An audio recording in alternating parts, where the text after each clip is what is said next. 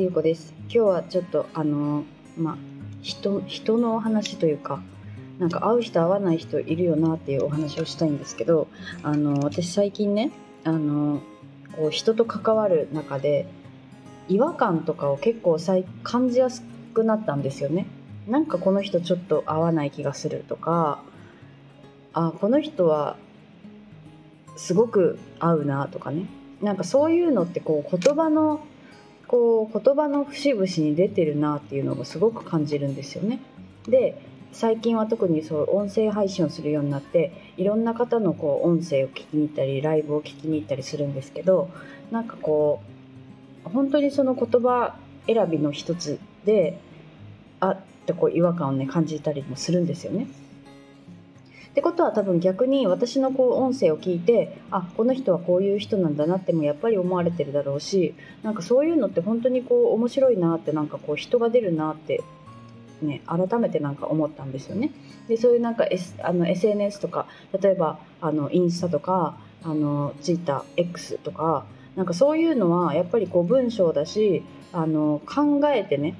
あの作作れるものだからまあ、違和感を感じる人ももちろんいるけど、まあ、その感じなくてもそうやって作ってる文章っていう人もいるからねその人がどういう人かってやっぱりたくさんいろいろ見ないと分かんないけどなんかその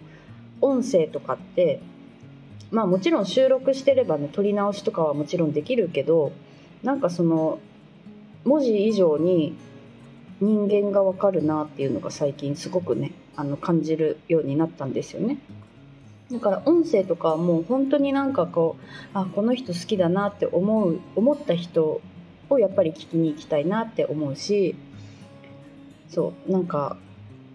そういうことをねなんかすごく感じました。で私前もね少しどこかでお話をあのお話じゃないな多分インスタかな？インスタで多分アップしたんですけどなんかその自分がこうやって収録をしてる時にあの私ほとんど撮り直しをしないんですよねもう一発で、まあ、大体5分から10分ぐらいこう気になったこうことを喋ってもうそのまま出すっていうことが多いんですけどなんかその後から自分でねあのもう一回聞く、まあ、私は一応その全部撮った後に一回こう通して聞くんですよね。でまあ基本的にその1回通して聞くけどなんかこう取り直したりとか部分的にカットしてまたつなげるとかそういうことは別にやってなくってなんか聞きとりあえず一通り聞いてアップするっていう感じなんですよね。そう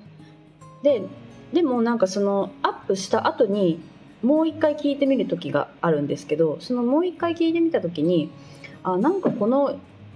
説明の仕方がなんかちょっと違ったおかしかったなとかなんかこの言い方あんまり好きじゃないなとかやっぱり自分の放送の中でもやっぱりあるんですよね。でなんかその勝手に言葉が出てきてる時とかがあるからなんかその考えてないで喋ってるから言葉が先に出ちゃってる時とかもやっぱりあるんですよね。でなんかその自分の言葉に対して違和感を感じる時とかもあるんですけどなんかまあそれはそれでもう一回出してしまったものだしまあまあいいかと思ってそれもしそれが理由で離れる人がいてもまあそれはそれで仕方ないかなってなんかこれも私の中の一部なんだなと思ってそれでも聞いてくださる方がいるんだったらまあそれでそれはそれでいいかなって思うように、ね、なったんですよね。だからそのあえてもう削除したりとかあの取り直したりとかはしないんですけど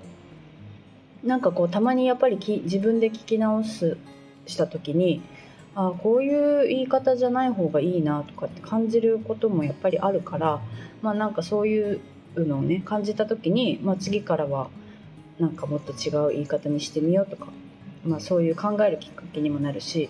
うん、なんかなんて言うんだろうな。文章よりもこう音声でねそういう喋ったりとかする方が人がわかるなって改めてねなんかその自分の音声を聞いて感じました。だからこそなんかやっぱりスタイフって始めてよかったなってなんかその私の音声を聞いてあのすごく共感しますって言ってくださる方とかもいたんですよね。だからなんかああよかったなってなんか改めてね、うん、思いました。なんか昨日のあの配信ともちょっとかぶってしまうんですけど終わりが。その素敵な出会いがあるなみたいなね。なんかそういうことをやっぱりなんか毎回私考えるんですよね。そうだからなんかスタイフをやっててやっぱり良かったなって。なんか他の SNS ってやっぱりなんかちょっと違うんですよねスタイフって。なんか本当にああやっててよかったなって思うことが結構頻繁に起こるんですよね。そうだから、まあ、なんかこうやっていつも聞いてくださる方もねあの素敵なご縁があって嬉しいなって改めてね思いました。っていうなんかそのあの人の人のお話でした。はい。では今日も聞いていただいてありがとうございます。